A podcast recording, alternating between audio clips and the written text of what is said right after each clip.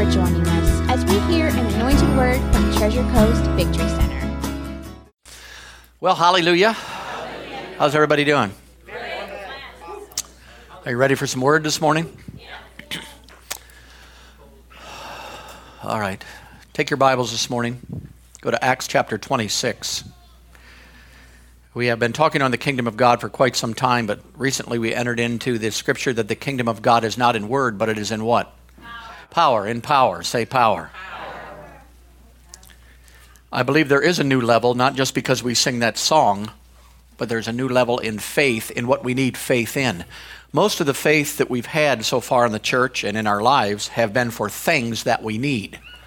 Yet the Bible tells us to seek first the kingdom of God and his righteousness, and all these things will be so, as long as our priorities are correct, we should never have to pray for things that we need because those things should be being added to us because we're seeking first the kingdom of God and His. I mean, it's pretty simple. So, what we want to do, we want to extend our faith to other levels of other things that we may not be aware of. So, I am here to make sure that you become aware of things that are important to you in your walk and in your life so that you can live victoriously. How many of you want to live victoriously? Amen. Well, good. Half of you. Praise. Good. That's good. Thank God. All right, Acts chapter 26. Look at verse 16.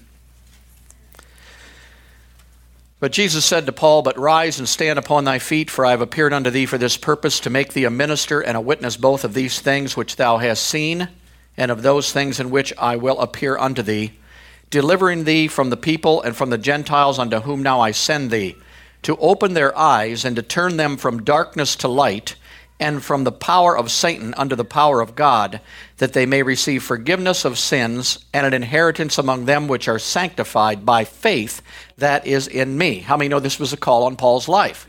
He lays it out right here. But notice, I want to show you two things. It says power of Satan and power of God. Say power of Satan, power of, Satan. Power of God. Now, notice when we talk about spiritual things, we talk about supernatural things. There are only two supernatural powers. That's it. There is the power of God, and there is a power of Satan. How many of you know that you're spiritual beings? So, as spiritual beings, you want to live a supernatural lifestyle. In order to do that, you have to have supernatural power active in your life to live above this natural realm that's going on in the world today. And there's only two powers there's God's power and there's Satan's power. So, on the inside of every single person, even whether they're born again or not, I believe, there's a hunger in your heart to have power. There's a hunger in your heart to be able to deal with circumstances and situations that come your way so that you live in victory 24 hours a day, seven days a week. You were created with dominion in the beginning to rule over and manage things in your life, basically, so that you could live this kind of lifestyle. So, since there's a hunger in the heart of every person, that's why we some people, some people out there pursuing things other than God's power because there's other powers out there. Come on, there's satanic power out there. There's the New Age, there's the occult, there's psychics, there's Satanism, and we see people gravitating towards that stuff, and we think, how can people actually think about that and do that kind of stuff? Well, it's because there's a natural hunger on the inside of every person who's born into this world for something supernatural. And since the church has not taught on the supernatural, then nobody can gravitate towards that supernatural. They're looking for some supernatural. How many know all the other ones are out there waiting for them? And I, I, you talk about the world, but let's just talk about the church. People in the church basically do not know that there's a supernatural power that they have or a supernatural realm that they can go to. So they are even going to gravitate towards something supernatural, even if it's not of God, even though they're born again. So it's essential for us to find out that there's supernatural power of God available to us in our life to fill that void. So we'll not be searching for other things out there that we think are going to make us happy and content with power. Are you following me this morning? I mean, you can do whatever. It can be money, it can be Satanism, it can be a cult, it can be religion, it can be anything out there that will you will gravitate towards if you do not fill the void in your heart with what God has already provided for you, and that is God's power. The source of God's power is who? God, isn't it? The source of the devil's power is who? The devil. So notice, there's the two sources. There's only two sources that you'll be gravitating towards, either God's power or the Satan's power. And most of the people in the world are gravitating towards Satan's power. But God is moving in a direction right now, I believe, thank God finally, to raise up people in the church who understand the ability and the power of God that's already on the inside of them, that's been placed there not by their works, not by their efforts, but been placed there because Jesus went to the cross and provided those things for us. And on the inside now, you have the Spirit. We sang it this morning. Resurrection power is on the inside of you, and that power will start to rise up on the inside of of people as they put faith in that power that's on the inside of them. And we're going to see demonstrations not just in the church, not just in the revival meeting, not just in the send ministry, but every single day of our lives in the church's place, in the gravities, in the grocery stores, and all those things out there. We are going to see the power of God demonstrated and manifested when people put faith in the power of God that's on the inside of them. Say inside of them. So I believe God is taking us to a new level. That song's, a, you know, it's a funky song, it's a great song, but there is a new level for you to go to. How many of you have arrived? Come on, you know darn well you none of you have arrived yet. There's place for you to go. There's a deeper place for you to go. There's more to understand. There's more revelation knowledge there. So what are we going to do? We are going to yield either to God's power or we're going to yield to satanic power. And how do we do that? Well, we know we yield to God's power through something called faith. How many know faith? So then unbelief would be a yielding to unbelief. So we're either in faith or we're in unbelief in the situation. Fear and doubt will basically take you in the other direction. All right, go to Acts chapter 19.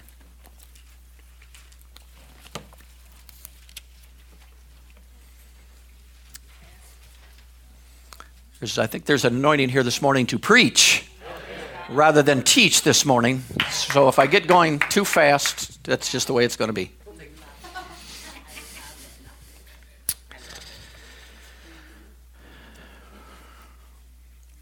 All right, Acts chapter 19, look at verse 1. And it came to pass that while Apollos was at Corinth, Paul, having passed through the upper coast, come to Ephesus, and finding certain disciples, he said unto them, Have you received the Holy Ghost since you believed? And they said unto him, We have not even so much as heard whether there be any Holy Ghost. How many know this was a church? This was a church of believers who basically were born again, loved Jesus with all their heart, but they had a problem. They never even heard of the Holy Ghost. How many of you know if they'd never heard of the Holy Ghost, believed in the Holy Ghost, there's a good chance they were not cooperating with the Holy Ghost that they didn't believe that they had? Hallelujah. How many of you know there's Christians today, born again, who do not realize that they have an anointing on the inside? They have the Holy Ghost on the inside, basically.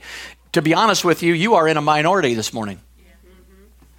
Just because you go here, you think everybody believes in God on the inside of you, the power of God, the anointing of God. Just go out there and talk to a few of them, and that'll settle that for you.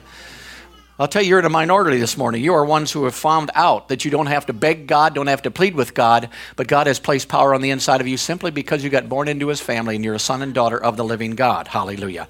You don't have to live helpless anymore. You don't have to live powerless anymore. You don't have to bow down to circumstances, situations. You don't have to be a victim anymore because you're being taught about the power of God and the anointing of God that's on the inside of you.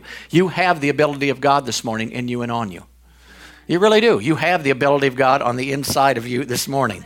You have no excuse for living an ordinary life anymore. Praise God. Is it possible to be born again and live unanointed? Of course it is. You can have whatever you want in the kingdom of God. Praise God. People say, well, can a Christian have a devil? I believe a Christian can have whatever they want to have.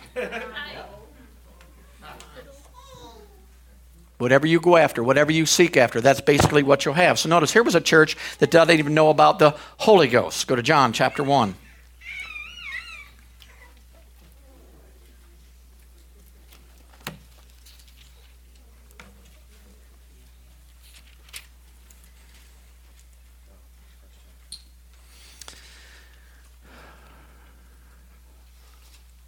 All right, John chapter 1, look at verse 29. It says, The next day John saw Jesus coming unto him and said, Behold, the Lamb of God, which takes away the sin of the world.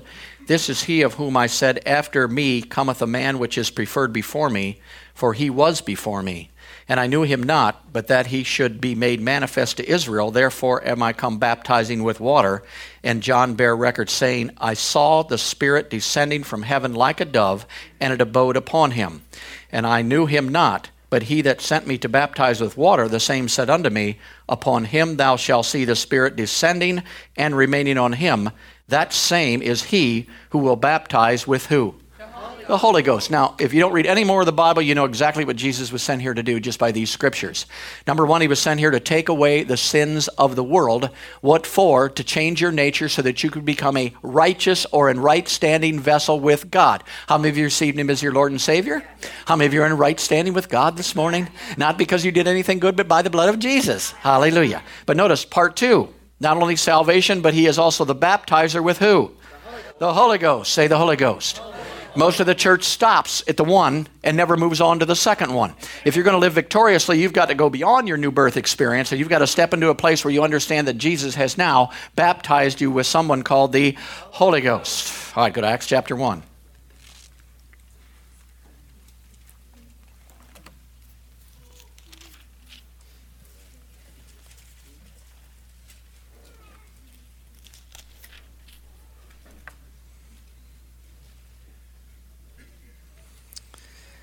All right, Acts chapter 1. First of all, let's just read verse 3 so we know what he's talking about. Jesus says, it says, To whom also, talking about Jesus, showed himself alive after his passion and many infallible proofs, being seen of them 40 days, and speaking of things pertaining to what? Kingdom of, God. So we know we're talking to the kingdom about the kingdom of God, right? All right, look at verse 5. Jesus says, For John truly baptized with water. How many know he did? But you shall be baptized with the not many days hence. So here's Jesus about ready to go. He says, It's great. You got baptized with John, hallelujah, in the water. But there's going to be something coming soon. As soon as I get out of here and I send him, pretty soon you're going to be baptized with who? The Holy Ghost. The Holy Ghost. Now, how many of you, when you got baptized in water, came out wet? Come on, you did, didn't you? You had to come out wet. Well, now he uses that term baptized there in the Holy Ghost, I think, for the same reason, because when you're baptized in the Holy Ghost, how many know you came out soaked or wet with the Spirit of God in your spirit man? Praise God. It's a typo. Jesus is trying to get a point across. He says, Were you wet when you came out? Yeah. Well, then you're going to be awful wet when you come out of the Holy Ghost after you be baptized in the Holy Ghost. Praise God. People wonder why you can do like this, and sometimes people will fall down. Well, some of your wetness flew and hit them. Are you following me? You can get close to someone and it moves and touches them and they get touched by the Holy Ghost. Why is that? Because you are soaked, if you only knew it, by the Spirit of God on the inside of you. You've been baptized. Look at verse 8. Jesus says, But you shall receive power after the Holy Ghost has come upon you, and you shall be witnesses unto me in both Jerusalem and Judea and Samaria and unto the uttermost parts of the earth. Notice, you shall receive God's power or God's ability when after the Holy Ghost comes upon you. In other words, after the Holy Ghost comes upon you, you now become a supernatural person. Say, I am a supernatural person. I choose to operate in the ability that God has given me to live like a supernatural person. Notice what's going to happen. But you shall receive power of the, after the Holy Ghost comes upon you, and you shall go witnessing. No, that's not what it says doesn't say that. There's a big difference, isn't there, between going witnessing and being a witness. You go witnessing on one Thursday night of your whole life and be done, but you've got to be a witness 24 hours a day, seven days a week. Come on now. And how you're going to be witnessing in your attitudes and your actions and in the power of God that comes from the inside of you to touch other people's lives as a demonstration of who lives on the inside of me. So notice there's more to Christianity than just being saved. There is a powerful lifestyle for us to enter into where we're living above the natural realm, the worries and cares and all those things, praise God, into a place where we're living in power 24 hours a day, seven days a week. Go to Psalm 22.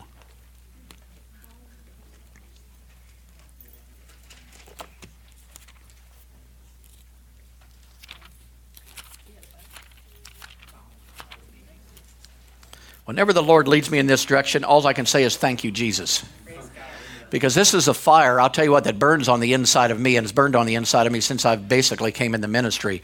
And that is to take christians out of the lifestyle of looking like the world and looking like an, a defeated victim and looking like people who can't do anything and raising them up into a level to understand that they have become part of a family that's a supernatural breed of people who can operate in the power of god 24-7 they got words of wisdom. They got words of knowledge available to you. You should never make a dumb decision as long as you're hooked up to the holy ghost. Every decision you make will be a right one and people will see that into your lives. And we got so many Christians living beneath their privileges had been put there by God. If Jesus went to the cross for it, I want it. Amen. Thank God I didn't have to go to the cross for it. He did. So I'll take it, praise God. Now, if he said, You got to go to the cross to get what I provided for you, then I ain't going, praise God, because I don't want to go to no cross. Sorry. Maybe a little wimpy, but that's just the way it is, praise God.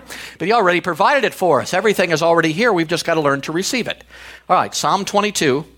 This is a messianic psalm. Do you know what that means? It's a psalm about Jesus, isn't it? All right, 22, look at verse 16. It says, For the dogs have compassed me, the assembly of the wicked have enclosed me, they have pierced my hands and my feet. So we know it's talking about Jesus, don't we?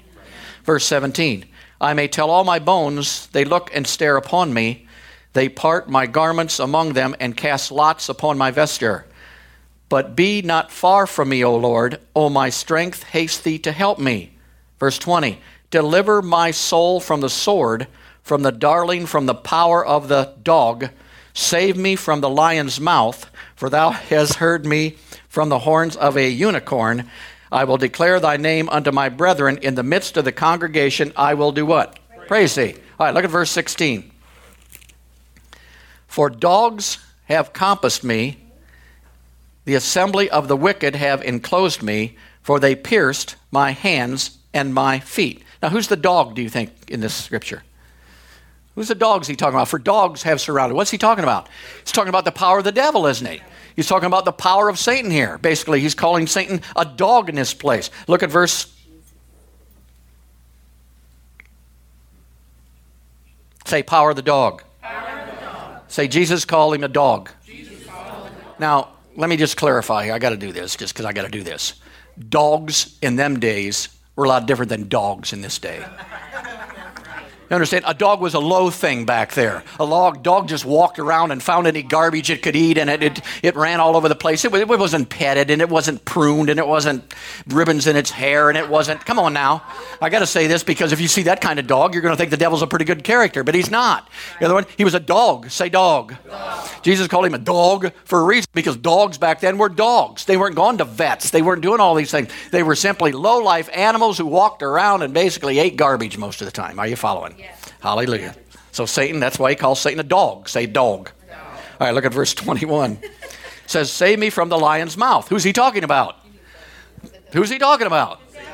Satan, ain't he? The devil as a roaring lion seeking whom he may devour. So what do we see here? We are seeing a battle between God's power and the dog. There's a battle going on right here. It's taking place at the cross. There's a struggle between good and evil, a struggle between the power of God and the power of the dog. Now, the good news is the power of God won. Hallelujah. He broke the power of the dog here, and he broke the power of the lion here. Jesus defeated the power of the dog once and for all at the cross. Praise God. Now, watch what he does. Even before he does it, he prophesies about it. So he's all done in verse 21 Save me from the lion's mouth, for thou hast heard me from the horns of the unicorn. How many know he didn't go to the cross yet? And on the other side, he said, I'm going to declare thy name unto my brethren in the midst of the congregation. I will praise you. What's he saying? Even though it hasn't happened yet, I'm telling you the dog's defeated forever. Even though I haven't defeated the devil yet, he's already going to be defeated. I'm telling you why. Jesus was a faith person. Jesus knew through Scripture what was coming, what was going to come. He was going to declare to the body of Christ basically that the dog is defeated. The lion's mouth is now shut. All authority has been given to me in heaven and earth. Now you go in that authority, praise God. Go in my name, cast out devils. Go in my name, heal the sick. Why? I've defeated the dog once and for all. And you now have the power of God coming to you in your life, and the dog's defeated. Say the dog. The dog. Some people say, well, don't call the devil that, he'll heal you. dog, dog, dog telling you right now, if you're afraid of the devil, you're not going to do much for the kingdom of God. The dog has been defeated, praise God. All right, glory to God. Go to 2 Hebrews chapter 14. Yes. He's a dog. Well, you know, I mean, Hebrews 2. Can't confuse me this morning. I'm in, I'm in a good vein this morning. You can't do nothing. Dog. You ought to talk to him that way in your own life, you know what? Get out of here, dog. Get out of my head, dog. Get off my body, dog.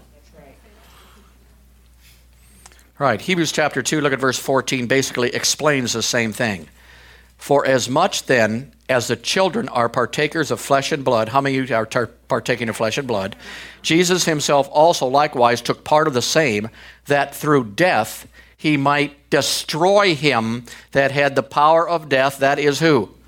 And deliver them, thank you, and deliver them who through fear of death were all their lifetime subject to bondage. So what's it saying? It's saying when Jesus went to the cross and good met evil and the power of God met the power of the devil, the power of Jesus was enough to destroy the devil's power once and for all. The dog has been defeated on the cross. He destroyed the power of death. What for? To deliver you. Say to deliver me. Deliver me. All right, go to Acts chapter 10.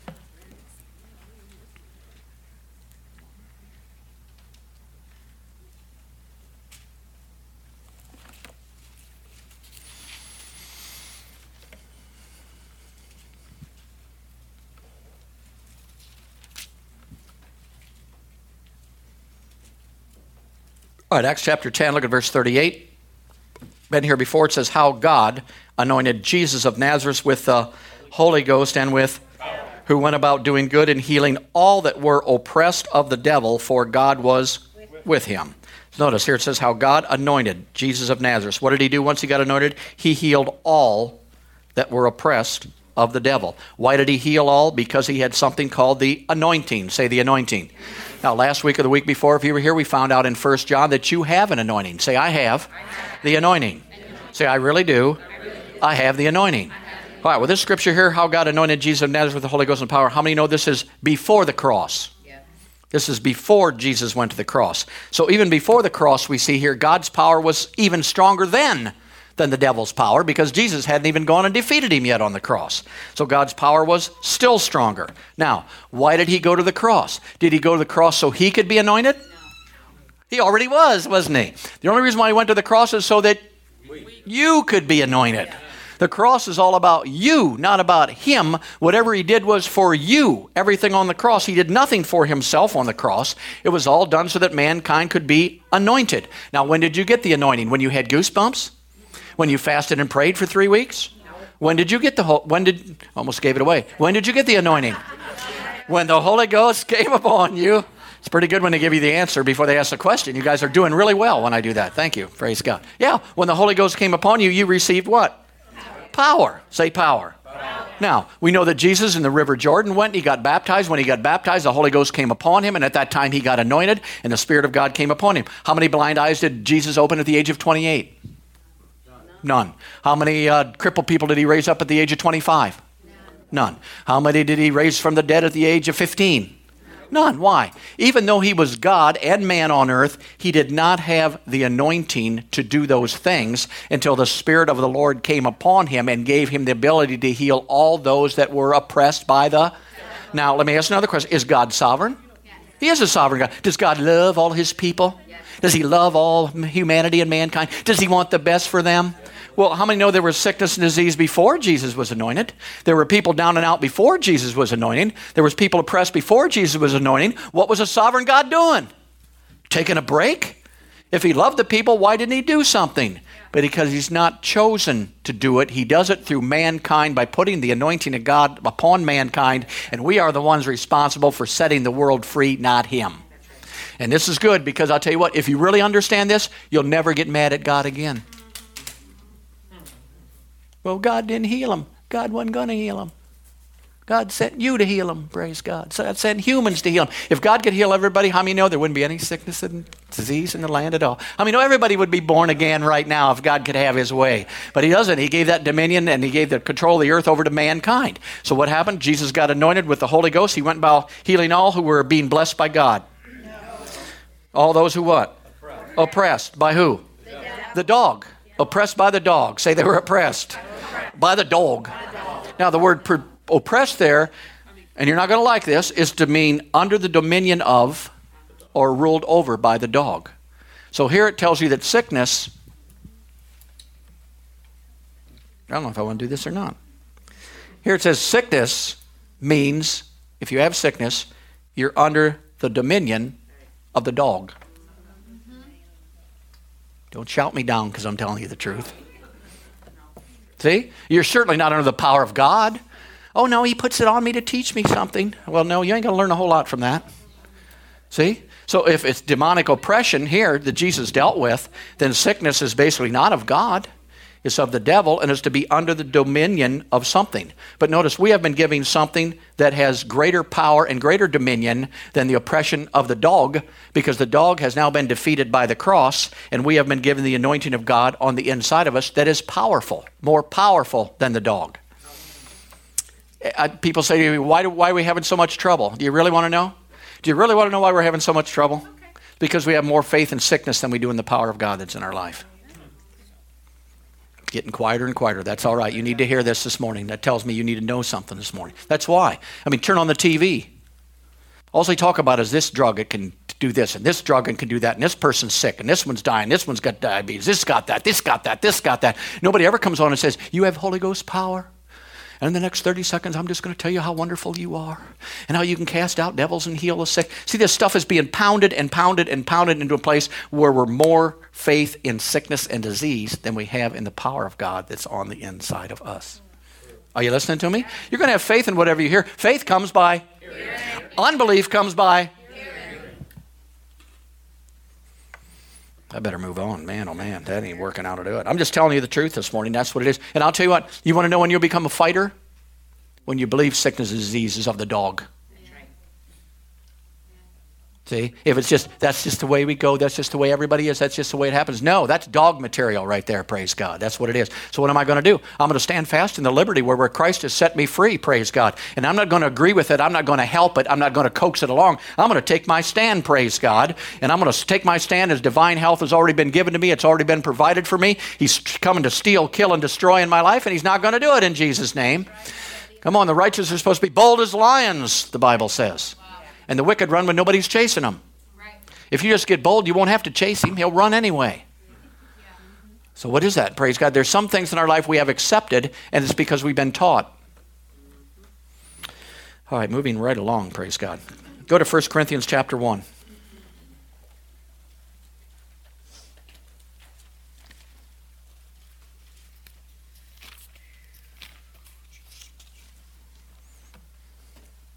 Best indication I ever saw in that scripture is when it said Jesus went about healing.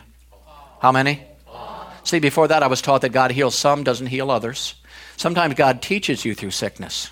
So he puts a little sickness on you so you get stronger and that you and then you get closer to him. And a lot of people do actually when they get sicker go, go after him more and all these things. And that's what I was taught and that's what I believed. But then I thought if Jesus went around healing all that were oppressed by the devil, then him and the Father were in a battle because the father put sickness on somebody to teach him, and then Jesus came along and had the nerve to heal him. How are they ever going to learn anything?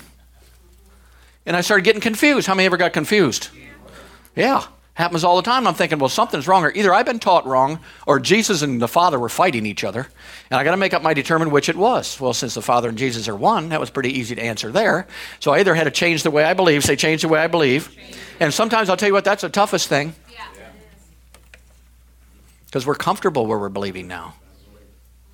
See? I got to go in a different direction here. All right, 1 Corinthians chapter 1. Look at verse 23. But we preach Christ crucified unto the Jews a stumbling block and unto the Greeks foolishness, but unto them which are called, both Jews and Greeks and TCVCites, Christ is the power of God and the.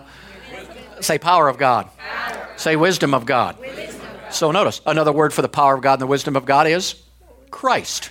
Another word for the power of God is the Holy Ghost. So another word for the power of God is the anointing. So whether you're saying anointing, Holy Ghost, or Christ, you're basically saying the power of God.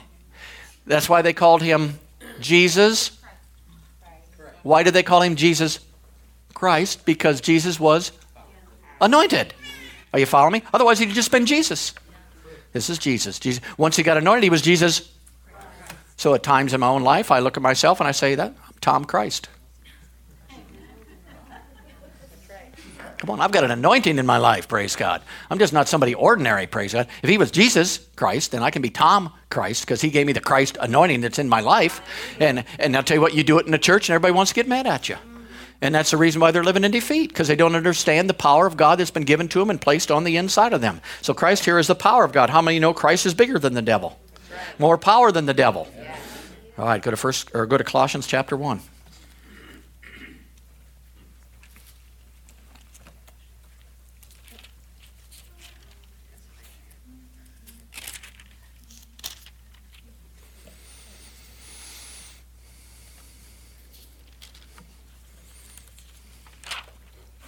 All right, Colossians chapter 1, look at verse 25 says Paul says, "Whereof I have been made a minister according to the dispensation of God which is given to me for you, and that is to fulfill the word of God, even the mystery which has been hid from ages and from generations, but now is made manifest or known to his saints, to whom God would make known what is the riches of the glory of this mystery among the Gentiles, which is Christ in you, the hope of glory, whom we preach, warning every man, teaching every man in all wisdom, that we may present every man perfect in Christ. So, if this is the way you, you become perfect and mature in Christ, then it's definitely got to be known that Christ in you has to be one of the major revelations that you get if you're going to mature. And he said that's how people get mature in Christ when I preach Christ basically to them in the power of God. This was prophesied. Joel said in the last day, I'm going to pour out my spirit upon all flesh. Haggai said the glory of the will fill the church sooner or later. Jesus said, I will pray the Father, and he will give you somebody called who? The Holy Ghost. So here's Paul. Paul was called not to prophesy Christ, not to talk about his coming. Paul was here to tell everybody that he's already here. That the anointing is already available to people. He did not come, and the mystery was not basically God coming back from heaven, Christ coming back out of the third heaven, of you going to heaven. The mystery was Christ was going to take up residence on the inside of born again believers. See, Ellen, when you laid hands on that lady that day, Christ in you, through you, healed them. Do you understand that? That's all what happened. To you, it's probably confusing that it even happened. You know, you're saying, how did this possibly happen? Well, how did it happen? Because Christ is on the inside of each and every one of us. And the more revelation you get from that, the more you're going to be bolder to do what you've been called to be. Because it's not basically you, it's the Christ on the inside of you that flows through you. So he was not preaching Christ in heaven. He was not preaching about you going to heaven. He was preaching about Christ in you, the hope of glory. Say, Christ in me the power of God. In me, say the anointing. In me is my hope of manifesting everything or the glory that was placed on the inside of me. All right, go to 1 Corinthians chapter 1.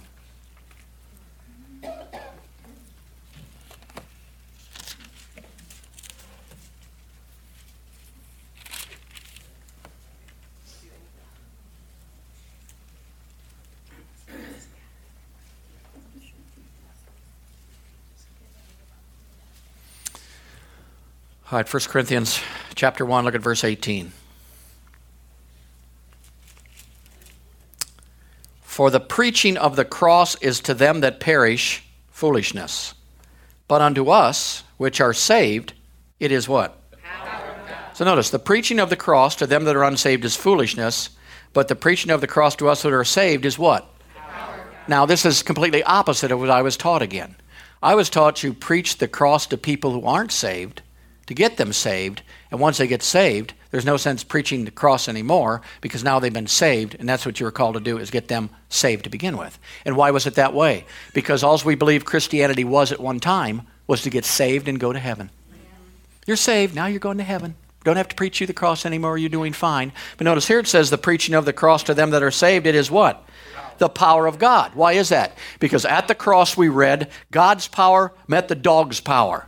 And God's power at the cross defeated the dog's power at that time. So everything in my life, I'm going to see from the perspective or the eyesight of the cross. At the cross, sickness and disease was defeated in my life. At the cross, the devil was defeated in my life. At the cross, victory came into my life. At the cross, the anointing of God now is available in my life. At the cross, I'm going to live according to the cross and what took place at the cross because there's power in that there's power in that to re- release what's already on the inside of us because they were all defeated at the cross. Say everything was defeated, everything defeated. at the cross. So notice when you get born again, it doesn't end, it starts. The new birth is not the end. Oh, good, I'm going to heaven now. It's the start of a kingdom life and a lifestyle with the power of God on the inside of you. Now, notice what it says. What is the power of God in this scripture? What is the power of God?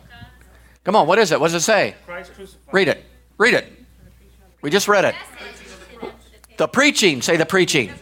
Notice it doesn't even say the cross is the power of God. It says the preaching of the why is that? Because the more the cross and your victory and your dominance and your dominion and your power is preached to you, the more faith is going to come for your dominion and your power and your. That's why you've got to be careful who you listen to. Because a lot of people want to preach that you're on the cross. Come on, you've gone through hell. That's just God's way of teaching you a good lesson. They're going to nail your feet next week and your hands next week. And anybody that tries to prophesy fear into your life, get away from them. You get enough fear with the world, you don't need somebody coming along, a spiritual deadhead, trying to prophesy something into your life that's going to mess you up. Praise God. Hallelujah. So notice, I'm going to look at everything from where? From the cross. At the cross, victory became mine. At the cross, healing became mine. At the cross, the anointing became mine. At the cross, I became a winner instead of a loser. At the cross, I became delivered from alcohol. I'm not going to get delivered later on. Delivered, praise God, when I received Jesus, because it's already provided for the cross. We sing that song. What was that song this morning? You, you take our sins away. Oh, happy day. Oh, happy day, you take our sins away. I want to sing, Oh, happy day, you took my bottle away. Because to me, that's what the deliverance was. Sin wasn't my problem. Alcohol was my problem. Once I got rid of the alcohol, got delivered, then sin was no problem anymore because I was sober and knew what I was doing for a change. Praise God. All right, go to Romans chapter 1.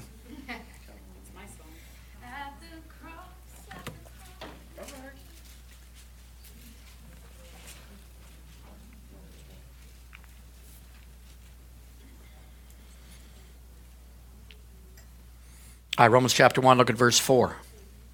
Oh, we might as well just start at verse 1 and get it over with.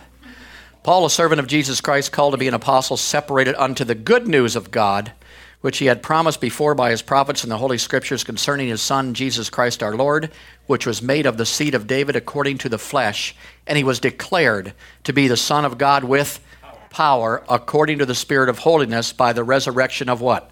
The dead. Now notice, Jesus was declared to be the Son of God with power. In other words, what it's saying here is the power that raised Christ from the dead. The greatest act that God has ever done with his power was to raise Christ from the dead.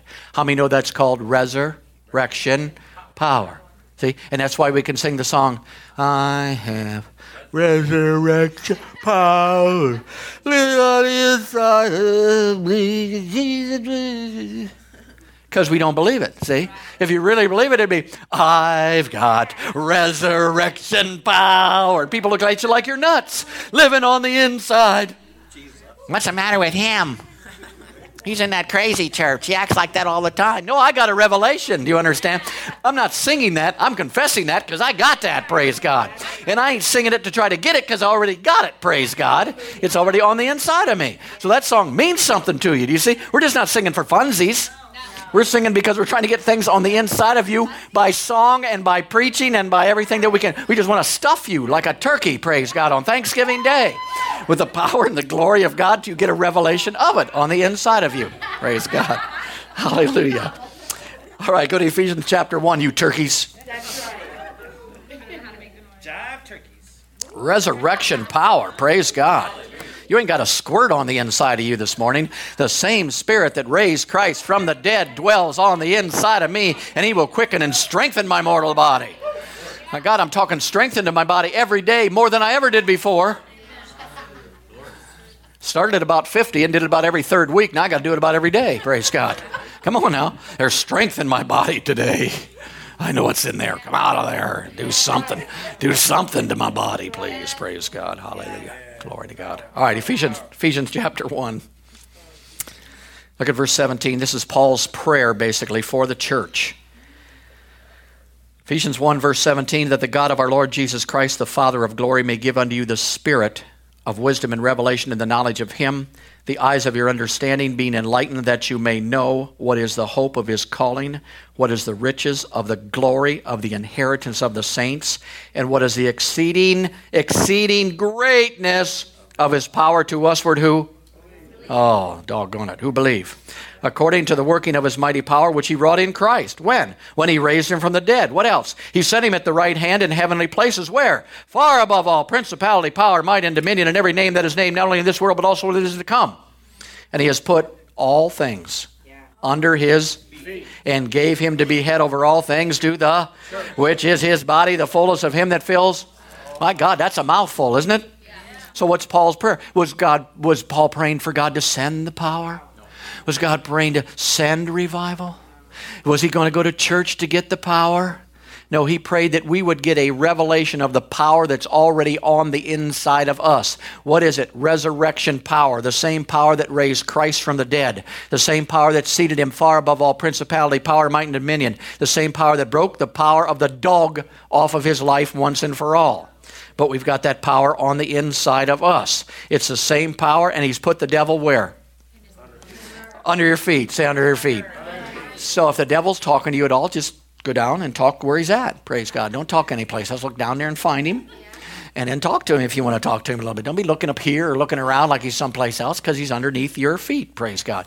And I've run into people constantly in my ministry that all, I need the power so bad. I just got to have the power. Lay hands on me, give me the power. I want the power. I'm going here to get the power. There's a meeting over there, it's got the power. I'm going here. You don't need the power. You just need a revelation of the power that you've already got on the inside of you, and you're going to start changing the world, praise God. You don't have to run to revival to get a to get the anointing of God, you have it. If anything, revival ought to come to you. Ought to come to you. Praise God. Why is that? Because there's resurrection power. Now, when you go places, does that stir up the power? Yeah. Does your anointing add to the anointing that's there? Yes. But if you're going there to beg for something you already got, you're going to be very disappointed when the meeting's over, praise God, because you had it all along and it's just your faith not in it that's keeping you back. So the resurrection power, now notice what he says. Look at verse 19 and what is the exceeding greatness of his power that he's holding back from usward? No, what is the exceeding greatness of his power to usward? Say to usward. God's trying to say, Would you please get a revelation of this power that I've placed on the inside of you? It's to usward. It's to you. It's to you. I'm given to you. And let me tell you, let me tell you what it is. It's according to the mighty power that was in at work when Jesus was raised from the dead and seated in heavenly places far above. How many know when God does something, he does it good? Aren't you glad he just didn't give us a smidget? Or a little dribble. Out of your belly shall dribble rivers of rivers of living water. No, there's a flow, praise God, out of the inside of you. Why is that? It's a power flow that's on the inside of you, that He's placed on the inside of you, but it's never going to flow if you don't believe it. Because it's to usward who do what? Believe. To believe, praise God. So say, I have, I have. resurrection power resurrection. on the inside of me. All right, one more. Ephesians chapter 3.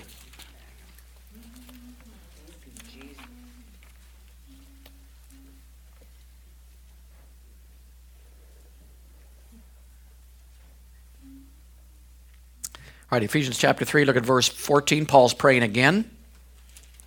For this cause I bow my knees unto the Father of our Lord Jesus Christ, of who the whole family in heaven and those who are on earth is named. How many know you got family in heaven? That he would grant you, according to the riches of his glory, to be strengthened with might by his Spirit in the inner man, that Christ may dwell in your hearts by faith, and that you'd be rooted and grounded in love. You may be able to comprehend with all the saints what is the breadth and the length and the depth and the height, and to know the love of Christ which passes knowledge, that you might be filled with all the fullness of God. How many know that's a mouthful? Praise God. What's he saying here? First of all, he wants you to be strengthened where? In your inner man, in your spirit man, on the inside of you. That's where your strength comes out of, basically, and gets into your physical body. Verse 17, that Christ may dwell in your hearts how?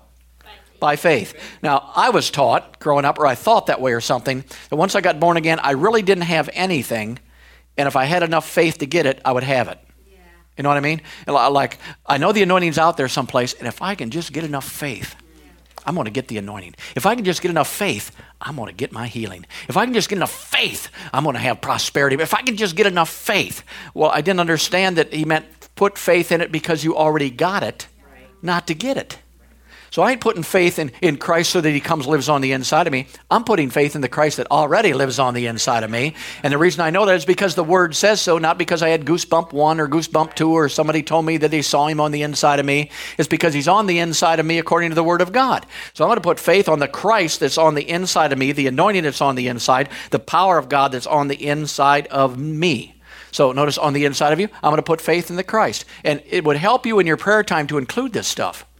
Father, good morning. I just thank you for the anointing you placed on the inside of me today. I thank you for Christ living on the inside of me. I've got all the wisdom and knowledge I need today in every situation, every circumstance. I fully expect if I get into something that I don't know in the natural, your spirit out of the inside of me. If I need a scripture today, you already promised me that He would remind me of things that I've already heard. So I'm just going to know that He does that. Praise God. I thank you. I'm free today from sickness and disease. I thank you. I walk in victory in every single area of my life. I thank you at the cross the dog has been defeated. I'm not afraid of dogs or have fear of anything because you've not given me a spirit of fear. You give me a spirit of love, power, and of sight. See, that's a good way to pray. Not only does it good because you're in agreeing with God, but it helpeth you.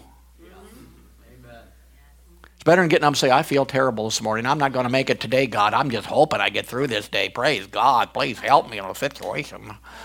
I mean, before long, you'll be depressed. You'd have been better off skipping your prayer time and pushing the snooze button for 15 minutes. Praise God. Why? Because what you believe and what comes out of your mouth, how many know it makes a difference in your life every single day. Hallelujah. So notice, not Christ in a church building. It's not talking about Christ someplace else. It's talking about Christ in you. Say, Christ in me. Christ. All right, look at verse 19. And to know the love of Christ. Say, the love of Christ. The love of Christ is put in here, I believe, because love is the key to faith. Faith worketh by.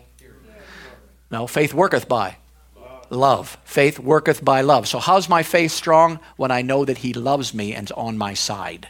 In other words, if you don't know that God loves you and he, think, you, he thinks you're the, you, you think He's the one who put something on you, how are you going to have faith to get rid of what He put on you? If it's His will to put it on you, you're certainly not going to have enough faith to get it off you are you following me? But I know God loves me in every situation. In every situation, He wants the best for me. In every situation, He wants me to live by victory in every single area of my life. So it talks about the love of God. Verse 19, and to know the love of Christ was past this knowledge that you might be filled. Here's where I want to go. I ain't kidding you. I want to be filled with all the fullness of God. Now look at verse 20. He explains it a little bit. He gets you all excited. Hallelujah! Fullness of God. And in verse 20 says, Now unto Him that is able to do exceedingly abundantly above all that we ask or think according to the power that's on the inside of us. So, where's the power we're going to do things with? It's on the inside. But notice what it's according to what you ask and what you think. I'm just powerless. Don't worry. You won't have to worry about any outbreaks. I can't heal the sick. Don't worry. You won't. Well, everybody prays in tongues, but I can't. Don't worry. You won't. You have to worry about anything that you're not going to believe in anyway, do you see? So, what's he trying to do? Build our faith level. And I'll tell you, the more you stay in the Word and the more you get confident about the power of God on the inside of you, the more you'll start seeing yourself, not here, but in here, doing things that are in the Word of God. And if you can see them, think them, and ask for them, then there's enough power on the inside of you to do them. You can't outthink the power on the inside of you, it's impossible. You can't do it. So, it's according that we ask or think. That's why he says we need to renew our minds on the Word of God. Be not conformed to this world, the way it thinks, but be transformed by the renewing of our minds that we may know and then we may prove. How are you going to prove His perfect will? By the power that's on the inside of you, and you're lined up in your thought life knowing that you got Christ on the inside of you, the hope of glory with the power of God, and the power of God is bigger than the power of the dog. Praise God. Hallelujah. Glory to God. So God will do it. Hear people say all the time, God's going to do it. He's going to do it. Yeah, He's going to do it by the anointing on the inside of you. God's going to do it. Yeah, He's going to do it by the Spirit that's on the inside of you. It's not whether God's just going to do it or not. It's whether you can move your thought life up into a new level, into a place where you allow what's on the inside of you to come out of the inside of you. Praise God. Say, I've got, I've got resurrection, power resurrection power on the inside of me. Say, I've got the anointing, the anointing in me. In I've got Christ in me, my hope of glory. It's natural for me to heal the sick. It's normal for me to cast out devils because the dog has been defeated. I'm a child of God. I'm a son of God. I have resurrection power. I rule over situations, over circumstances because of the Christ who lives in me. The dog will never agitate me anymore. The dog has no place in my mind, in my body, in my life, in my thoughts, in my attitudes, in my family, in my church. You have no right, dog, to be in my life anywhere because I've been raised and I've been seated in heavenly places far above all principality, power, might, and dominion, and every name that is named. Dog, you're under my feet, and you stay under my feet in Jesus' name. Hallelujah. Give Lord a hand clap this morning.